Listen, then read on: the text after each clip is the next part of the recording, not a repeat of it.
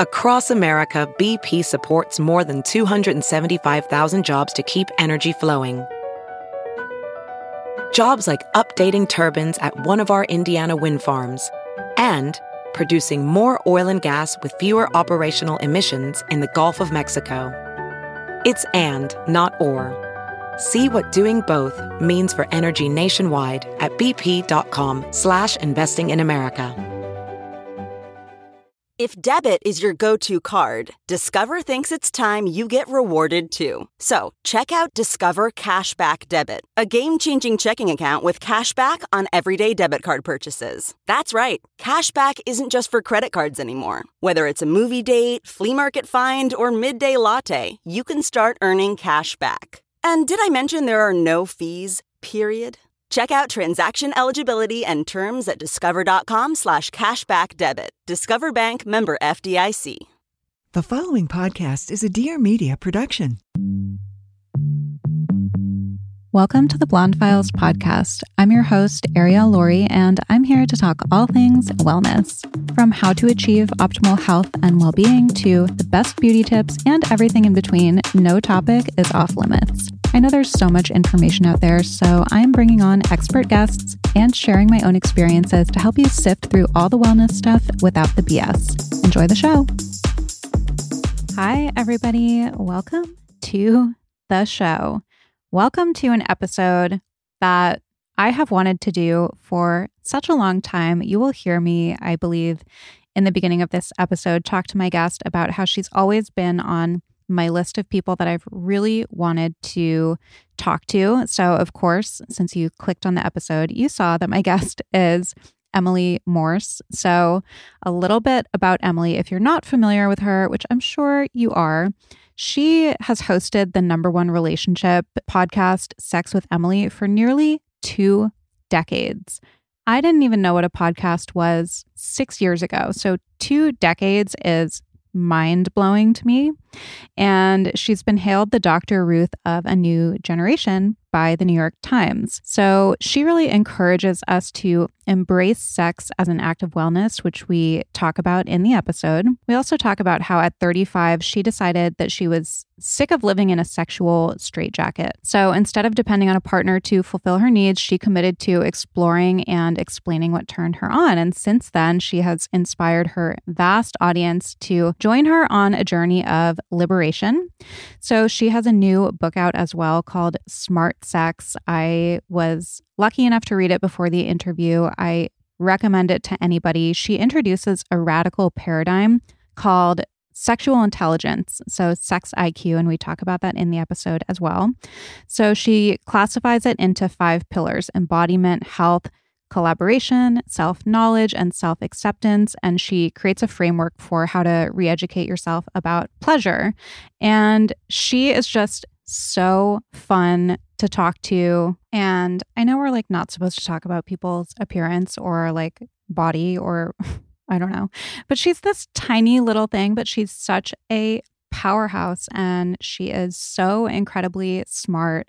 And she makes the topic of sex, which can often be taboo and is kind of filled with shame for a lot of people and really uncomfortable, really fun and easy to talk about. So she has been profiled in the New York Times, Forbes, and Men's Health. She's been featured by The Today Show, Conan, Entertainment Tonight, Glamour, Cosmopolitan, Bustle. And today she joins the esteemed Blonde Files podcast to talk about, like I said, her book and what makes and keeps sex great. So we talk about what people get wrong about sex, how to have better sex, how to maintain good sex in long term relationships.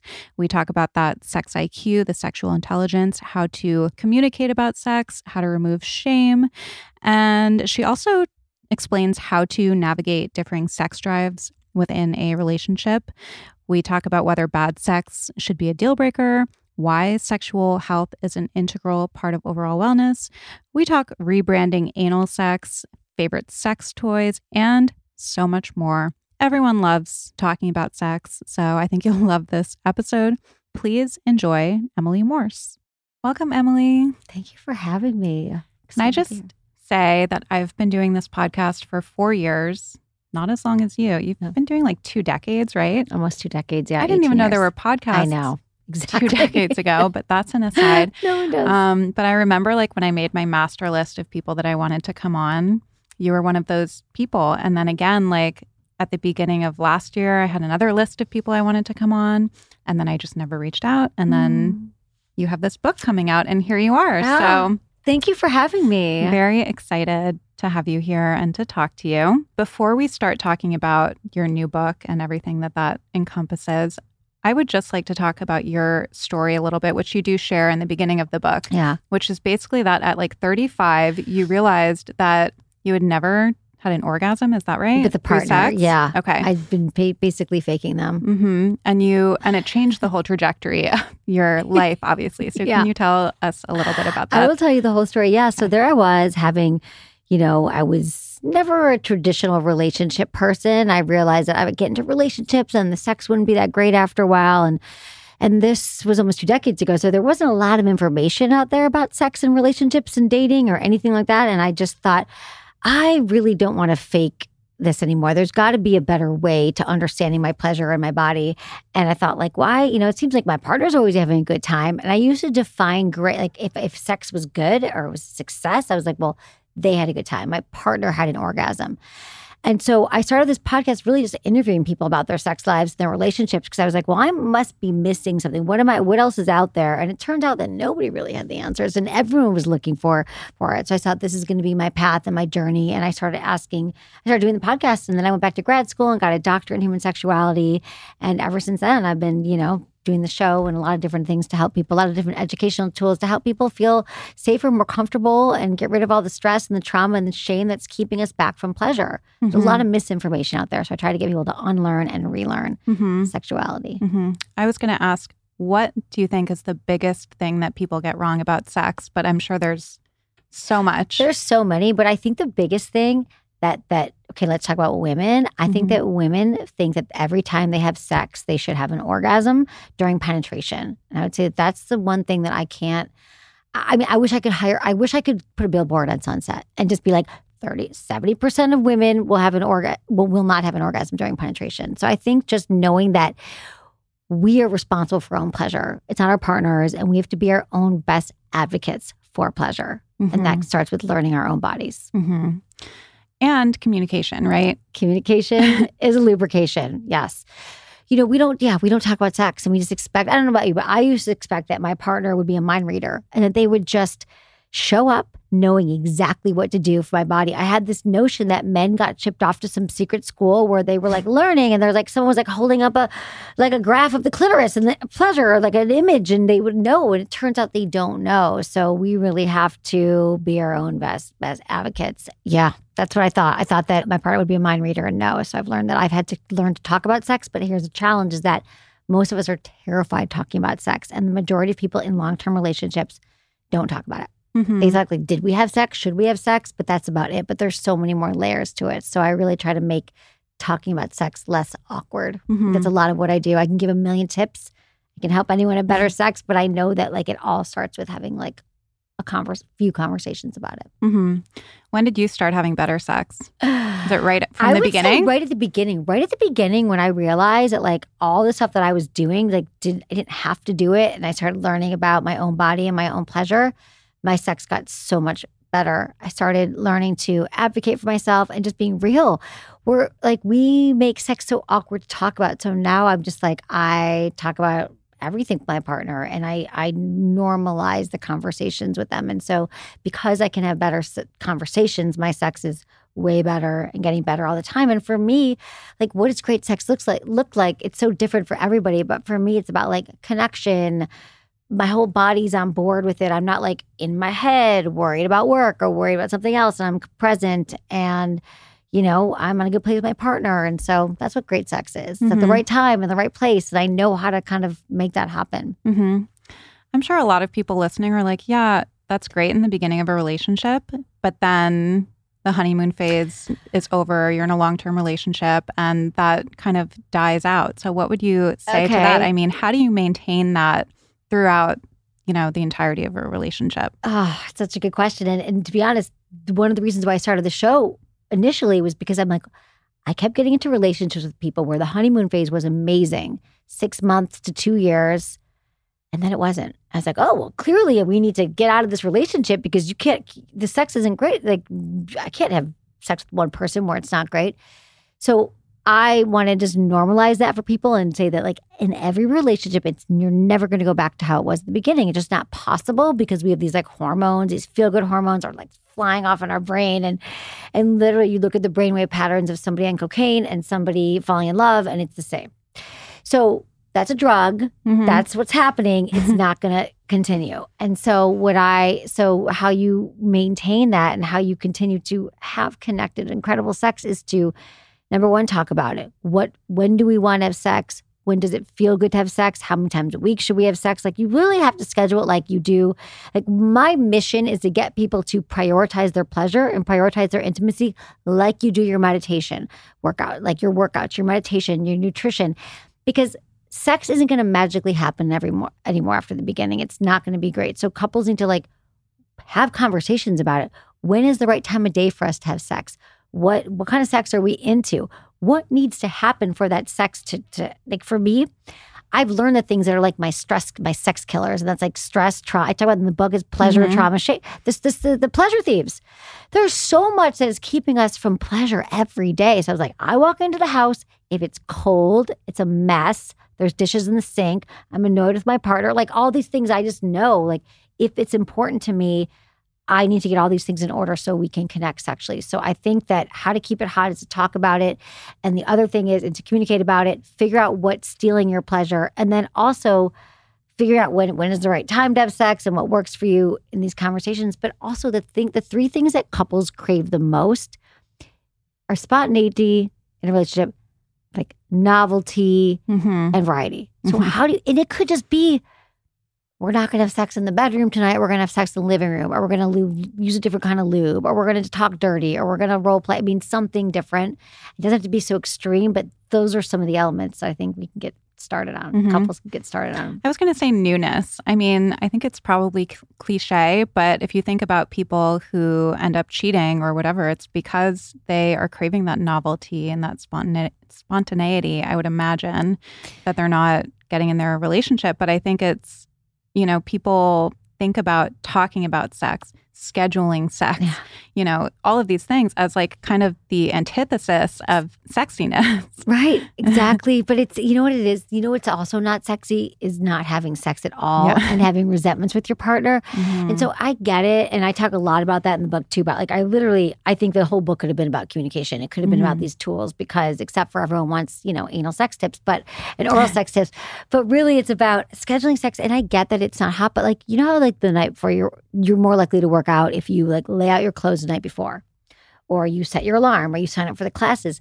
Sex is the same way. So if you set so setting yourself up for success, or I guess success, success, success, is is knowing that like it's never going to happen at 10 o'clock on a Wednesday night because uh, you're exhausted. Maybe you have the kids. You're you just know that that you maybe you work late or whatever it is, and then knowing like well maybe it's Saturday afternoons for a lot of couples, and there's been studies that show that women are more likely to desire sex midday. Hmm. That's when we're more aroused or more turned Mhm. on. So how do we hack that? Like how do we say okay, well if I know that Saturday afternoon is three o'clock let's have that in our mind that that's when it's going to happen so that we don't have to feel bad on Wednesday night at 10 o'clock where we're just exhausted. hmm so it's, if you think about it, it might not be hot, but you're still, it kind of, you're kind of taking out all those elements that are making you resentful and not wanting to have sex. If you just set it up and then you can look forward to that. You're like, Mhm. I know what's happening Saturday at three.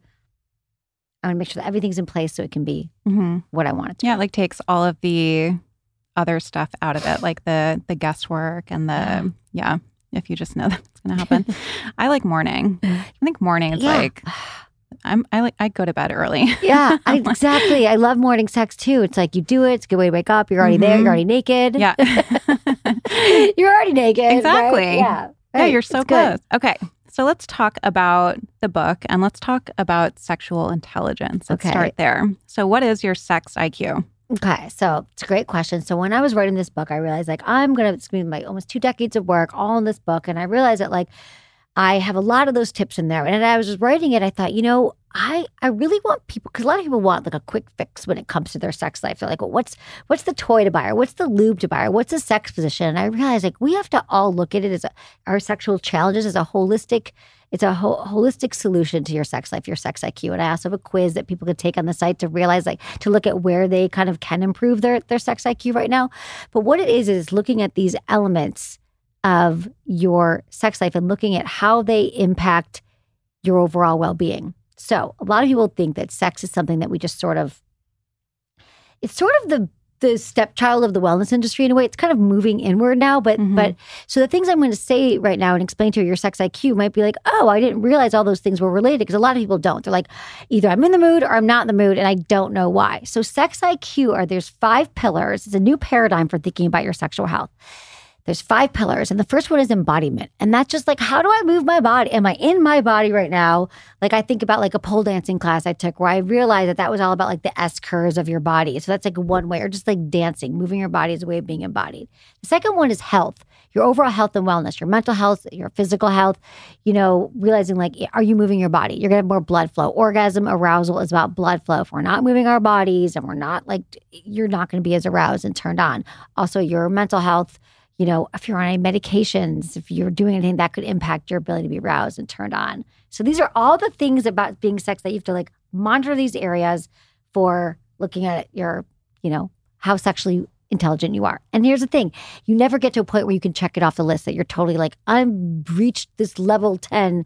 It's constantly shifting over time. So these are just things to look at. The next one is is self knowledge. I know, like I said, like if I, how well do we know ourselves and what's going to turn us on? Like I know that if it goes from zero to penetration in in five seconds, I'm not going to be ready for sex. Like I know that about myself. I need to make out. I might need some oral sex. I might need the candles. You know, if the house, like I said, if the house is cold, it's a mess. I'm not going to want sex. So I know that about myself, and I'm not going to try to fit my sex into this place where it's just not going to work. And then, there's self acceptance. And this is a challenging one. This is like, do I accept my body for where it's at right now? Do I accept myself, my sexual knowledge up into the, where I'm at? It's actually how much, how many partners I've had or how much experience I've had. Like right now, do I accept? Do I have confidence in where I'm at? And I give a lot of tips in the book and tools so people can, you know, I know we struggle in all these areas, so we can feel better in our bodies. And the last one's collaboration. Like, how well do I communicate with my partner and talk to them about my needs and my wants in my bedroom? And that's a big one for people. So you could have all the areas you're like, well, I'm working out, I'm taking supplements, I'm moving my body, I'm accepting that my boobs aren't what they once were, I'm accepting that my ass looks a little bit different. Okay. But I'm so pissed at my partner right now for, you know, not showing up for me in the way I've needed them to the last year that's going to be the area of your sexual IQ that you're going to need to work on so you can be more aroused, turned on, feel sexual, and ready for, you know, pleasure. hmm Do you think that like bad sex or just not connecting with somebody sexually despite trying all of these different things and you feel like you have all of these pillars together, like is that a deal breaker in a relationship. If you if you don't feel hot and turned on for them, Mhm. did you at the beginning? Mhm. If you didn't at the beginning, okay, so I remember all the time like, oh, you know what? We're not hot for my partner. And I'm like, how was it at the beginning? If it was really hot at the beginning and and then we could kind of trace back like what actually happened. Well, there was this traumatic thing that happened in my life. There was, you know, I got an antidepressant. I- Then we could work on it. But if it was never there and you never had the chemistry, it's really hard to kind of build that from nowhere. Does that answer it? Or is it like, mm-hmm. but it's, are you saying, but are you, or are you saying, can you get it back if it was there, but time's gone on and you, I'm just kind of anticipating questions from my audience and I'm thinking of, you know, people again, maybe back to like that long-term relationship and I'm thinking of past episodes that I've done solo and with various people who always ask like how do you keep the spark alive? like all of these different things around that flame kind of Mm. dying out. okay, so, So, yeah, let's, how do you keep it different hot? scenarios. Yeah. Different scenarios, but how you keep it hot? Then should we, do you want me to like, how do you keep it Yeah. hot? Okay. So the first thing is you have to feel comfortable talking about it. Like I said, like you know where you're at sexually, know like what turned you on. We're responsible for our own pleasure and own desire.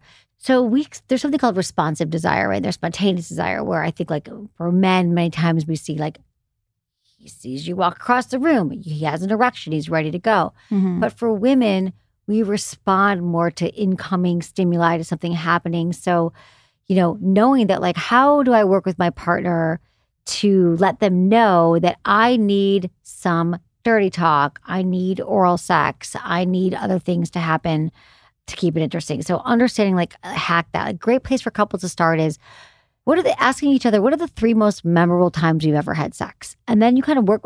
You know, there's so much information there in that you're like, oh, it was that time we were on vacation, or it's, you know, that time that was kind of a surprise. It was the kind that you went down to me for 30 minutes. So there's a lot of information there to kind of work back and think of like what what does make it hot? What did make it great?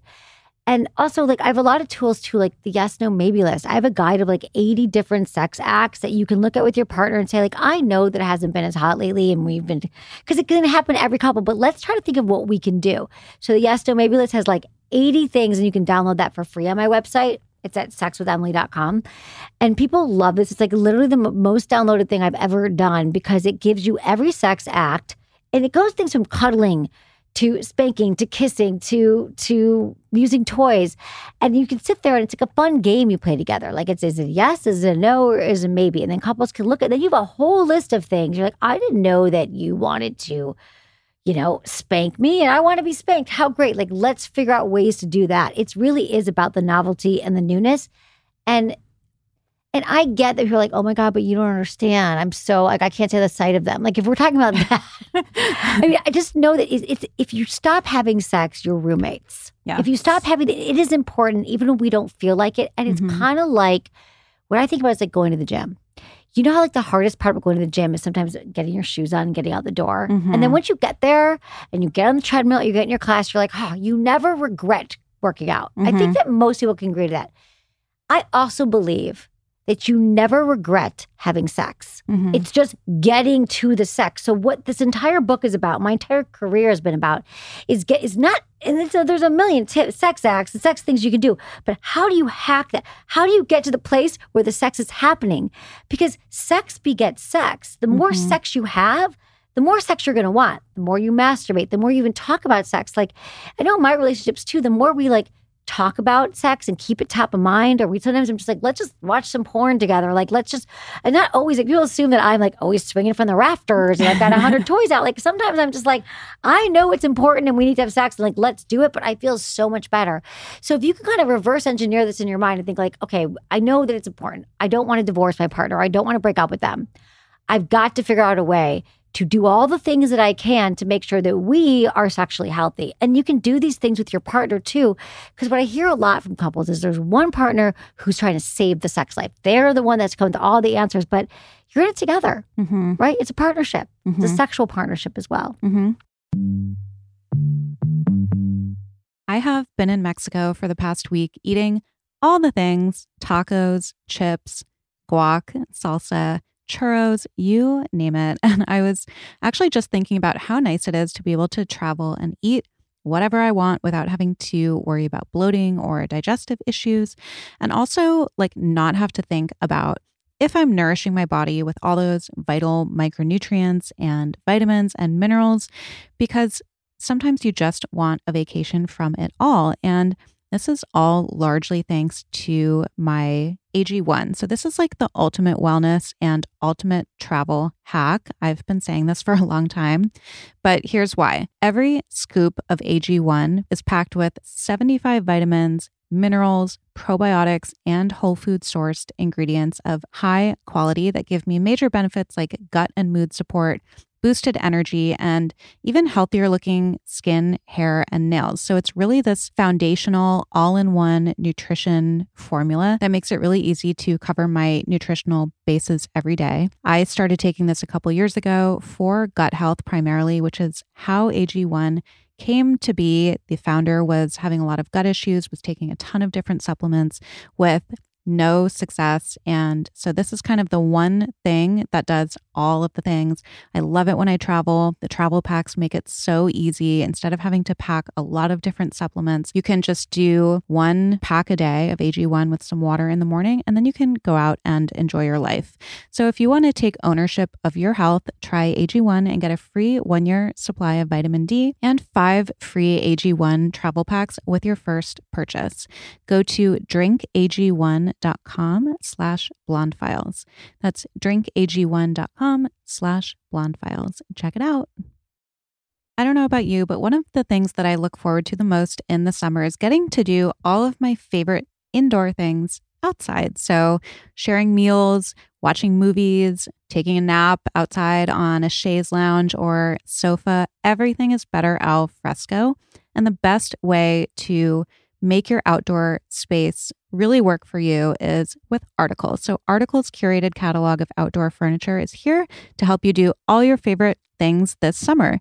They have everything you need to really make things your own from outdoor sofas to dining sets to decor. They have a really flexible range of styles, which means that you can really do more with the space you've got and really tailor it to your own style. And that's one of my favorite things about Article this range of styles from like mid century modern to coastal to industrial, Scandi, and boho. So you can kind of mix and match and really individualize the look that you are going for. You guys probably know I talk about these all the time, but I got the Gabriola Ivory Boucle chairs last year. I've never gotten so many compliments on furniture in my life, and the whole process was so seamless. And there are so many things that I've been eyeing, but then every time that I check article, they have new amazing things. So I have it narrowed down. I'm really loving the outdoor furniture.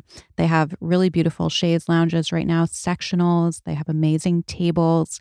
So go check them out. They offer fast, affordable shipping across the US and Canada, and they won't leave you waiting around.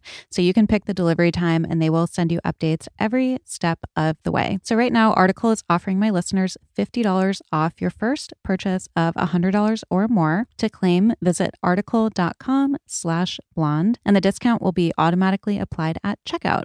That's article.com slash blonde for $50 off your first purchase of $100 or more. How do I ask my boss for a raise? I'm so jealous of my coworker's promotion. I just don't know what to do. Is there a good way to brag about my accomplishments? Careers are complicated, and there are so many hush hush topics we're told we can't talk about. That's why you have the Career Contessa podcast. I'm your host, Lauren McGoodwin, and each week I'm joined by experts to help you overcome your workplace woes with actionable advice that you can use today. Subscribe to the Career Contessa podcast and make progress in your career every Tuesday. How do you discern between doing it for the sake of the relationship and, you know, to your analogy, just lacing up your shoes and going for it and really not wanting to do it. Like I'm I'm just thinking of people saying like, well, I shouldn't have to do something if I don't want to. Like that okay. argument, which is valid, but it's where's totally the line valid. there between like Okay. doing it for the sake of the relationship and then also I don't want to say It's a great protecting yourself, but but It's like a- honoring your your whatever you're feeling. in yeah, no, moment. it's a great question because I'm not saying just take one for the team or you got to give him the, you know, give him a blowjob on his birthday. Like all these conversations. Sometimes. Like, sometimes, maybe his birthday and another time of year. But I get it. But this is how women, because I know this is this is how we, I'm going to say. I don't often speak in. I'm like women and men. We all have the Yeah. same challenges after all these years. But let me just like talk about women for a second. It's like it's really hard for us to keep our desire arousal. And one of the reasons I started this career is like my sex I was having was performative. I was doing it with my partner. I was moving in the way I thought was hot. I was faking the orgasms, all the things. But once I realized that sex was about really about my pleasure and my arousal, and the more I figured out what actually made me feel sexy, and I, I, and that all came through like breath work, embodiment, somatic therapy of connecting my body to my brain, which was so disconnected. I was disassociated. I had trauma, a lot of things. I had to do that work. And it's like fun work. Actually, I started realizing that sex actually was important and it's important for me to connect to myself. And then once I was able to kind of take it away from just in a partnership and about what that it was important to me, then I was able to kind of make sense of how it fit into a relationship. I sort of like, that's some really important work to do first is to Mhm. realize that like I there's a lot of things that are blocking us. And I talk about this in the book, but pleasure thieves. Stress, trauma, and shame are the three things that is keeping us from pleasure. And if we have a lot of stress in our life and we are in fight or flight all the time, which many of us are, your sex life is going to go out the window and it's going to be really hard to get it back. If we're mm-hmm. not connected to our body, if we're on certain medications, if we have untreated trauma, any kind of big T, little t trauma, we haven't had therapy, we haven't done any of our work. And then we have shame. If we grew up in an environment where sex wasn't okay and we were told that if we were sexual or we masturbated or we had sex outside of marriage, we still carry that with us. We Mhm. if we grew up in a place where it wasn't okay, that is still with us in our bedroom in our 20s and our 30s and our 40s. And so this is all the this is a lot of it that we have to do. And I don't want to make it seem like it's another friggin' thing to do. But if you're already and, and I know people listening to your show and in this, you know, you talk about this all the time about healing and and and and your sobriety and working on yourself and meditation, like try to bring your sexual life, your sexual stuff under this umbrella of what you're Mhm. already doing because it's a part of it. If you think of it as like an outlier, it's going to just snap back or one day you're going to feel it. It just doesn't work that way. So I Mhm. really try to invite people to sort of bring it into what you're already doing. hmm Yeah, I mean, sexual wellness is wellness. And It what did you say before about the wellness? You said Sexual today, it's the big. It's the. it's a big part. It's your sexual health. Your sexual health is a huge part of your overall wellness. okay. and that it's an integral part of your wellness. If you're Yeah.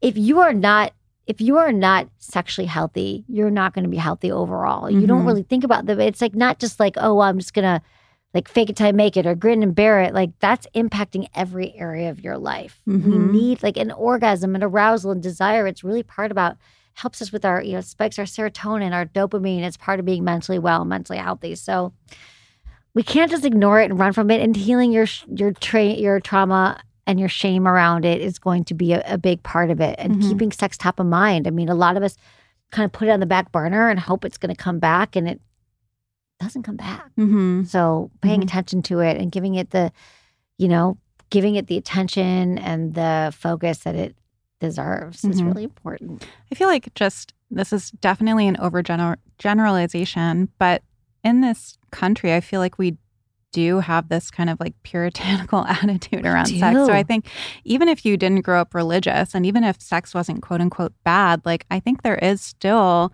this element of shame attached to it. And then if people feel like maybe they're not giving their partner what they need or or they're not satisfied in any way or they're not having enough sex or they're having too much like eh, it's just so loaded. It's so loaded. You're absolutely right. Our culture is so we have so much and it's confusing. It's like be sexy but not too sexy. Yes. You know, like be aggressive but not too much. Show skin but not too much skin. Women get so many mixed messages mm-hmm. about how to be sexual and and then there's just the shame and culture is just it's confusing because even young girls are like, "Oh, I have to be sexy," but and we don't even really understand what sex means.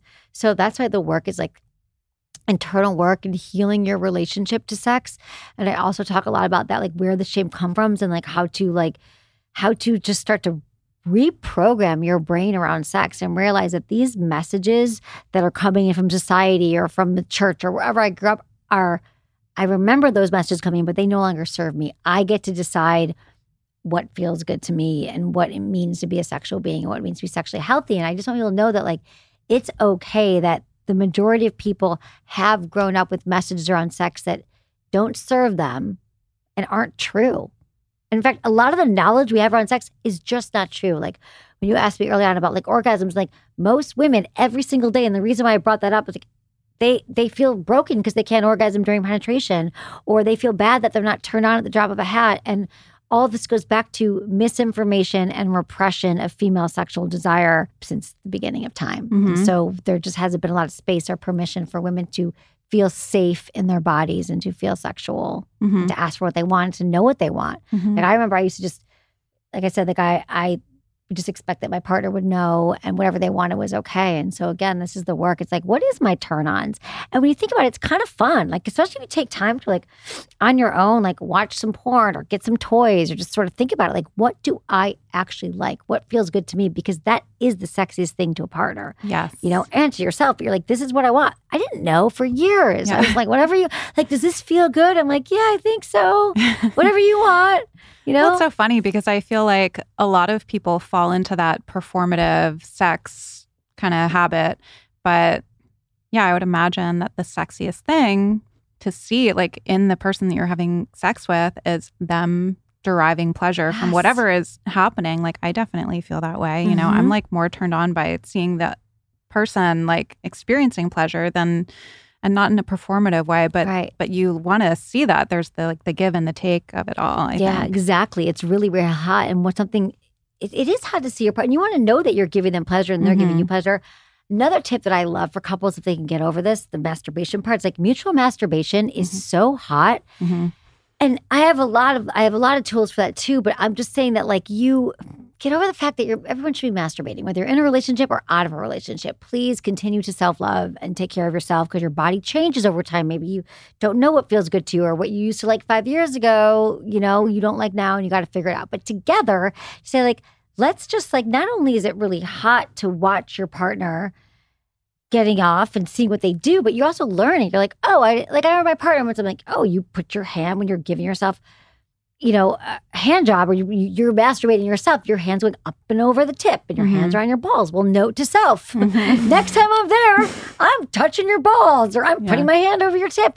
You know, like let's like learn from each other. And there's also not the pressure of like sometimes you just don't want penetration or you don't want Mhm. all that, but you want to still be intimate with your partner. And it, orgasms are really healthy. They're good for your mental health and your well being. So I recommend it. Huge Mhm. fan. Mhm. What happens to your body? Like you mentioned serotonin, and I would imagine for women, oxytocin. Oxytocin, the cuddle hormone, when you have an orgasm, it Oxytocin's releases. the best. Oxytocin's the best, right? Yeah. I mean, after orgasm, we have oxytocin. After pleasure, dopamine, serotonin, like really all of those connective hormones and feel good chemicals are just raging after we connect with our partner and we cuddle and we kiss. And so a lot of times we're avoiding sex because it's so fraught with this, like, okay, maybe we have pain. You know, 80% of women have pain during sex at some point in their life. And some women have it all the time. And we don't have to live with pain. We, I mean, that's a whole nother conversation about how you don't have to live with it. But also, like, you don't, if it is that, we have to solve for the pain, but maybe it's just not penetration, but it's touch or it's kissing or it's making out. Or maybe it's massage. Like, I got a massage table and we just kind of, like, sometimes it's just my partner just gives me a massage. And then the next night, I'll give Sounds him a like my massage. And maybe it turns into sex. And maybe it's only 20 minutes, but it's a way of receiving without having to give Mm. and then he gives and then i you know and i'm receiving and we just sort of i don't know i just want people to play with what you've been told sex is which is like one time a week in and out penetration roll over go to sleep we did it check it off the list to like it's a whole erotic experience that's just really fun and pleasurable. And i just want people to like like rethink what they believe sex to be and give them a whole much more inspiration for pleasure. Hmm That's why I like that survey of yours, though, about like the different sex acts, because I feel like it eliminates the shame. Like you don't have to be the one coming up with it, and you can just be like, "Oh, look, what do you think about this?" I feel like that's such a good bridge to Mhm. start with to I open love that it. conversation. Yeah. Exactly. Because it, it's like I the yes no maybe is great. I have some other like tools. It's like I I feel that I get that it's awkward and I get it's uncomfortable and I get I'm asking people a lot to say like talk about it. So I just try to like give you all the tools you need so it's Mhm. less awkward. Mm-hmm. Welcome to the Blonde Files Acne podcast. I'm your host, So Ariel Laurie, and I'm here to talk all things 50 wellness. million from how to achieve optimal health acne and well-being year, and as beauty those tips of us and who everything have between, struggled with no this topic acne is off doesn't just I know affect there's so much skin. It information can out there, so really I'm undermine your confidence and make you feel alone. To help you, You guys probably know if you've been following me at least since Enjoy last year that I started dealing with this last summer out of the blue and it was very frustrating and it did affect so many different areas of my life. And navigating it can be really difficult. And that's where Face Reality comes in with their award winning acne treatment program dedicated to giving you visible results in 90 days. So, their Clear Skin method is a unique combination of professional grade products and dedicated guidance from a certified acne expert.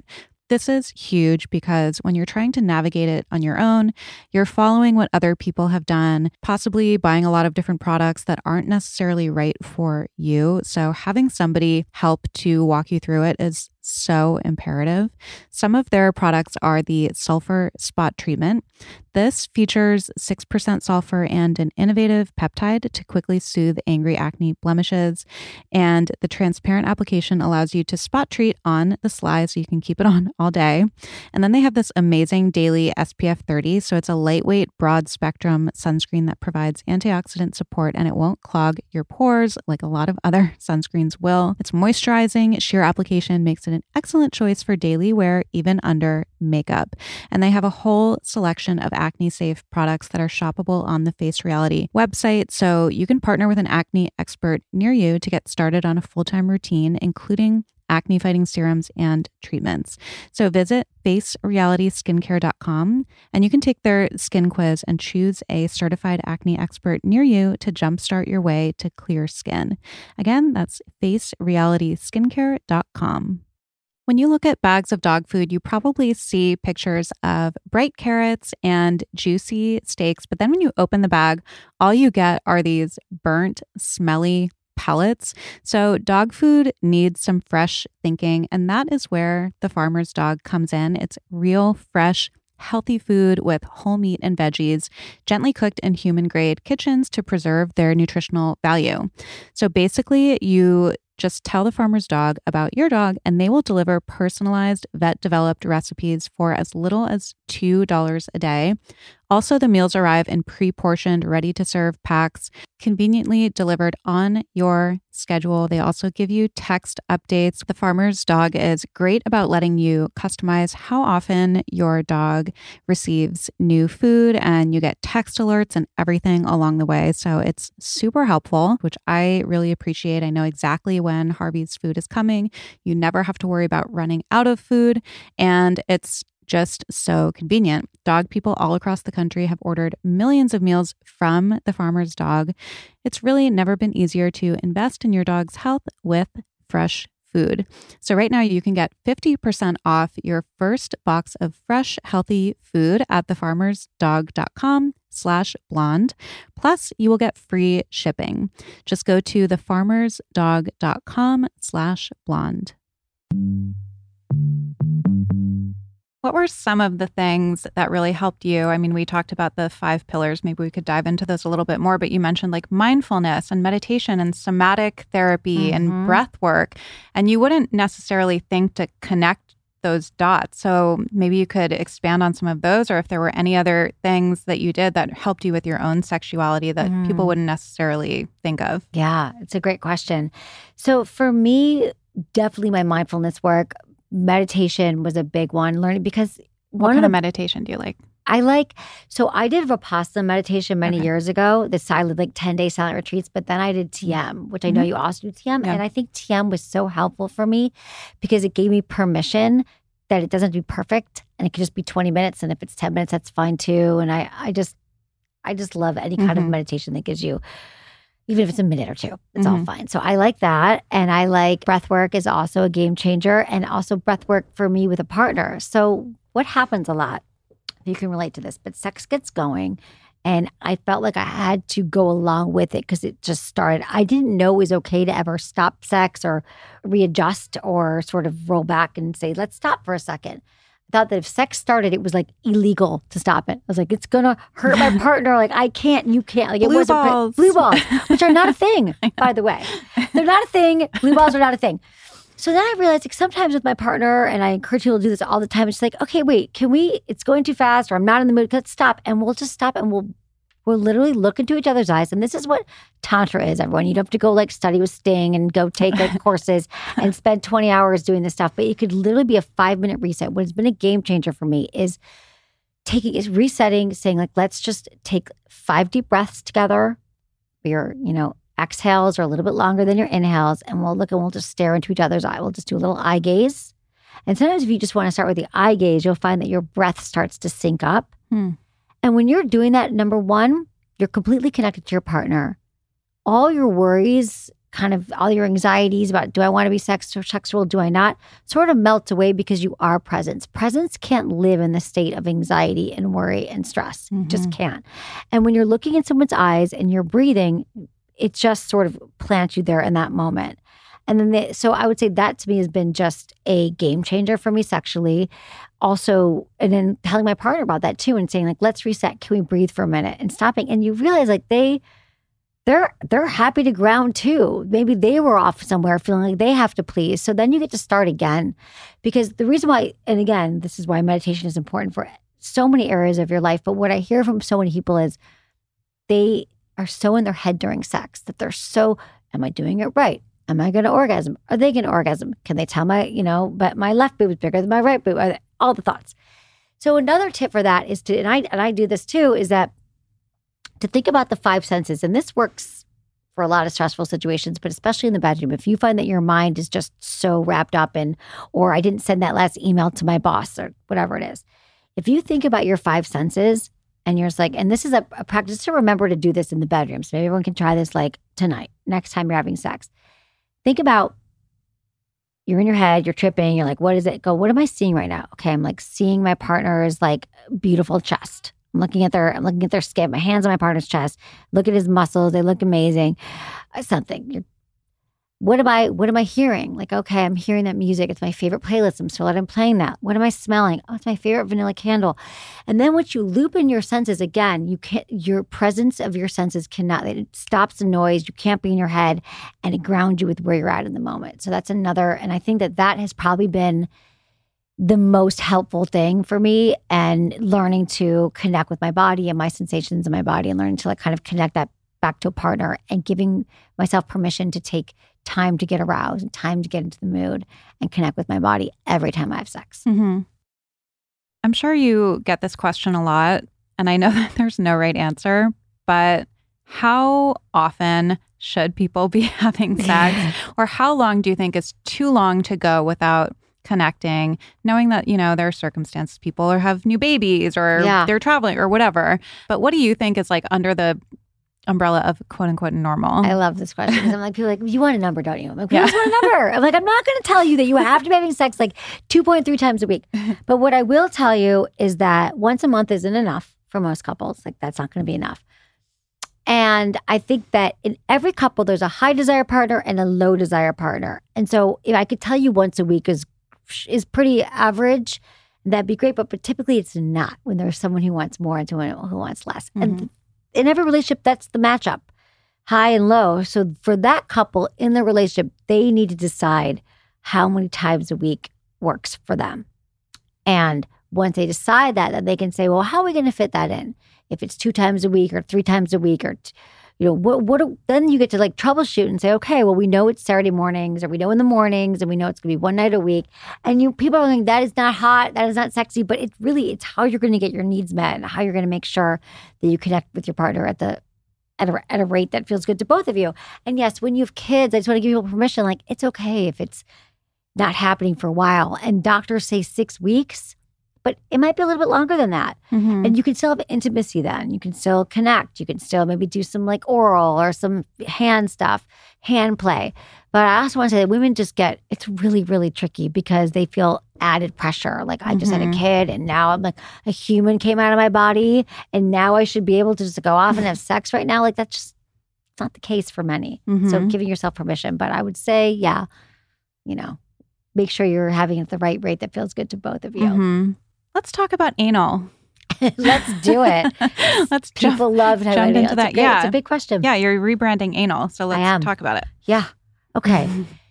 Oh, anal. Anal gets such a bad rap, first off, because first off, for many women, anal has been a thing that's like, first of all, it's the most taboo, I think. People Yeah. like, oh God, anal, well, I'm going to save it for marriage or I'm not going to do it. Or a lot of people had a really bad experience with it. Mhm. Well, not on purpose, but their partner might have, you know, whoops, wrong hole, or they Mhm. were really drunk in college and there was no lube. And the reason why his anal is so painful for so many is because it's just not done in the appropriate way. Mhm. It's really not. I mean, and the right way is to build up to it, play around with it, go. I mean, here's my top tips for it: is go slow, breathe, and use a lot of lube, no matter what kind of anal it is. But you want to build. You want to like not go from zero to anal either. You want to use some fingers. You want to explore. Maybe use a toy, but also like just make sure that anal for all, like anal for men and for women, like everyone with an anus, like anal sex feels great. But Mhm. it's just it's just bunch packed with nerve endings that feel amazing. But it and and make sure that you are, you know, clean and ready to go. And I give a lot of those setup tools. But I think there, I would just re-examine your relationship with it. If you've Mhm. never had it or you had a bad experience, I want to remind people that every time you have sex with someone or you're with a new partner is a time to start again with your sex life. It doesn't have to be what happened in the past and bring into this future one. Like that's the great thing about experience. Again, I'll bring it back to workout. Every time you work out, it doesn't matter what happened yesterday. It doesn't matter what happened a week ago, but you're there, you're in the gym, you're about to go for your run, your bike ride, whatever, your yoga class. And it, the same thing goes for sex. You get to start again. You get to, you're with a new partner or the same partner, but what's going to happen today that we're going to do differently so we can connect in the most beautiful way? And if it's like, you know, I am interested in anal, but I want to just go slow. I want to use it. So I recommend that you always use lube and you just, yeah, no matter what sexual situation, but especially with especially with anal. And you could just start on the outside. There's lots of nerve. Use a finger and just kind of trace around the external the opening. And maybe put a little finger inside and you say breathe and you ask your partner how it feels, you know, or maybe when you're masturbating, you explore on yourself. So it's not for everybody, but it's for a lot more people than than Mhm. we think. What does skincare for down there look like for you? Chances are you're probably using fragranced bar soaps and body washes to cleanse your vulva, which is maybe doing more harm than good. That's why Love Wellness is on a mission to make vaginal care simpler, safer, and more effective than what we were once used to.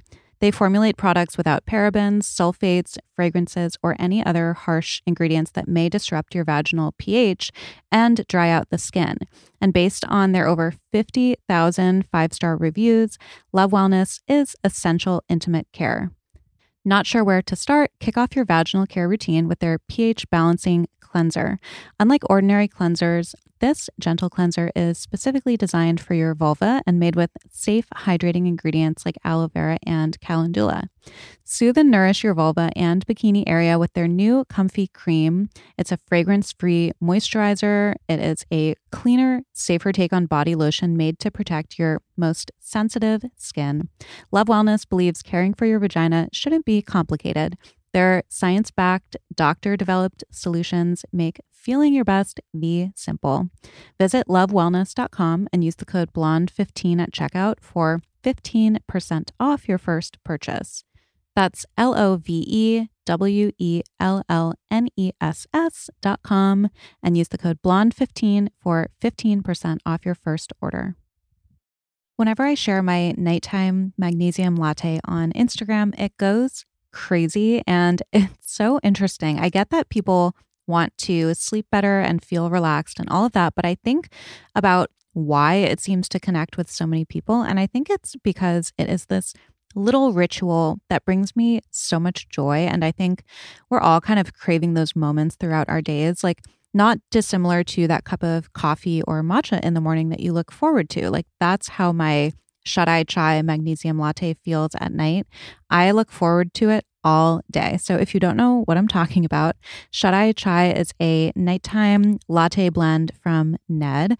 It contains magnesium, L-theanine, my favorite calming amino acid. It also has GABA, which is my other favorite. And it also has adaptogens, functional mushrooms. So, really, the best ingredients out there wrapped in this heavenly masala chai inspired spiced body. So, think cinnamon, clove, ginger, all that good stuff. And it doesn't just set you up for amazing sleep, it has ingredients like chaga, reishi, and ashwagandha that are really deeply nourishing to your body. So you're getting a lot of additional benefits. As with all of Ned's products, it's crafted from the highest grade single origin ingredients. It's ethically sourced from some of the world's best small scale farms, and it will help calm your nervous system, nourish your senses, and send you peacefully off to dreamland. So in the winter, I make this with either hot water or warm or hot nut milk. But right now, since we're kind of in the summer, warmer nights, I don't necessarily want to drink something hot. So I make this in a similar way that I make my morning matcha. So I mix the shut eye chai powder with a little bit of macadamia milk and a little bit of honey and I blend it up and I just keep it in my fridge in these little bottles. Like I'm basically a baby with my bottle at night and it's so good and so nourishing. And it does not contain CBD, obviously, no caffeine, no melatonin. You're not groggy the next day. You're just super rested. So, discover how Shut Eye Chai can revolutionize your sleep and get 15% off with the code BLONDE. Go to helloned.com slash blonde or enter the code BLONDE at checkout. This will also take you to a page with some of my other favorite Ned products. So check it out. That's H E L L O N E D dot com slash blonde to get 15% off.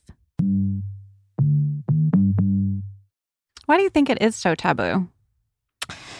I think it's just been, you know, religion. I think that we're Mm. told it's for exiting and not Mhm. for entering. I think it's for, especially for like a lot of people think that like if a man, a, a man who's straight has any anal play, it means he's gay. It just means Mhm. that he has a prostate. It doesn't mean that, it just means that he wants to explore something that can feel amazing to him. So I think it's just, again, a lot of misinformation. But I think a lot of it started with policing the gay community. I think was part of it, but also for, just because I I think that it's just sort of that other the other hole it's misunderstood and yeah I think that's why but I again all of these things are like taboo and it comes from society it doesn't come from actual experience and that's what like I want to ground people in that that's that you're responsible which is exciting for figuring out what makes you feel good so just no matter what, no matter what society says or what you've had in the past, what do you actually want? Like, I just want to mm-hmm. give people the tools and a menu, like and the and the steps and how to figure out like,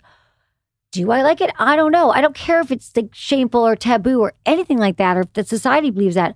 What do I want? Because my invitation is for people just to kind of explore again. Like, there's a reason why sex is hyped. Like, sex is supposed to be fucking great and mm-hmm. amazing and fun and orgasmic and playful, but we make it so heavy and so hard and so painful and so scary.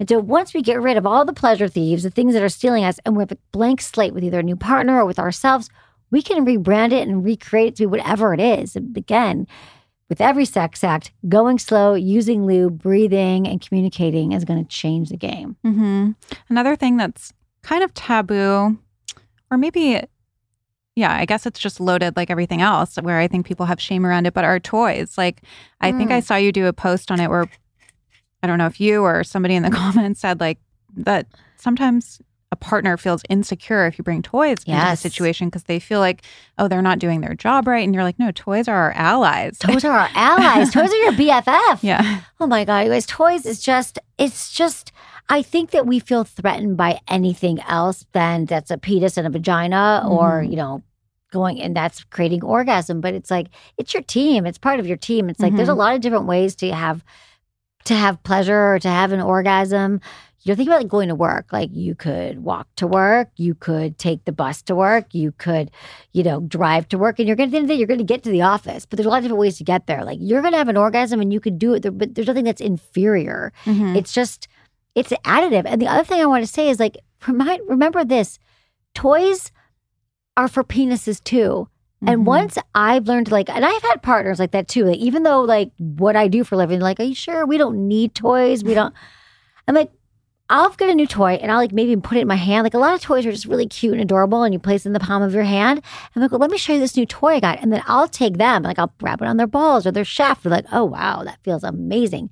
Because remember, we are covered in feel good nerve endings that when we mm-hmm. stimulate them with a vibrator or a mouth or a lube or a wetness, it feels great when stimulated. So I would just say expand your mind. Your partner's not going to leave you for a vibrator. Like it can't cuddle or take you to the farmer's market or anything like that. Like it's just additive.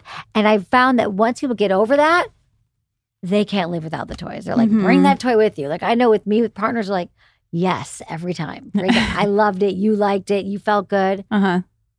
Okay, so I was going to play devil's advocate though and say, what if somebody is listening to this and they're like, yes, I want to explore my sexuality and learn about what feels good and try new things with my partner. And the partner is just like resistant, defensive, feeling inferior to what you were saying before, feeling judged, and they are just like coming up against a, a brick mm. wall. What would you recommend to Oh, that that's couple? such a great question. I, I think that I think it's about how you bring up sex too. So it's a kind of a bummer because most people, like I said, permission, and everyone to be okay where you're at if you've never talked about sex or you're starting to and it's awkward because most people do not.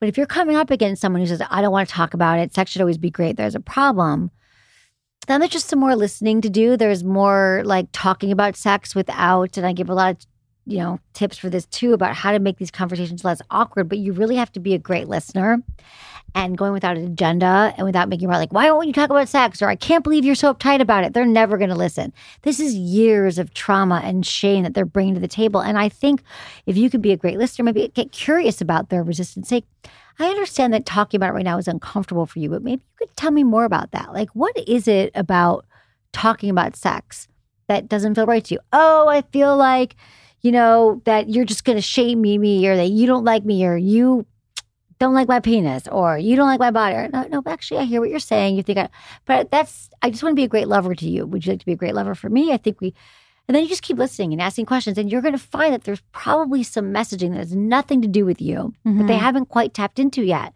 and they haven't quite really thought about. Maybe something happened in childhood where they were told if you ever talk about sex, it means that something's wrong, or if you ever have sex beyond procreation, there's a problem. So we carry all of these messages with us. So just to be kind to a partner and say like like let me listen, let's work on this. And I have to say that if you're with somebody and they still are like, you know, I have them listen to my show too, and my podcast Sex with Emily, which is doing for a long time. A lot of couples, I get these emails for years, and they're like, we went on a 12 hour road trip and we listened to your podcast the entire time.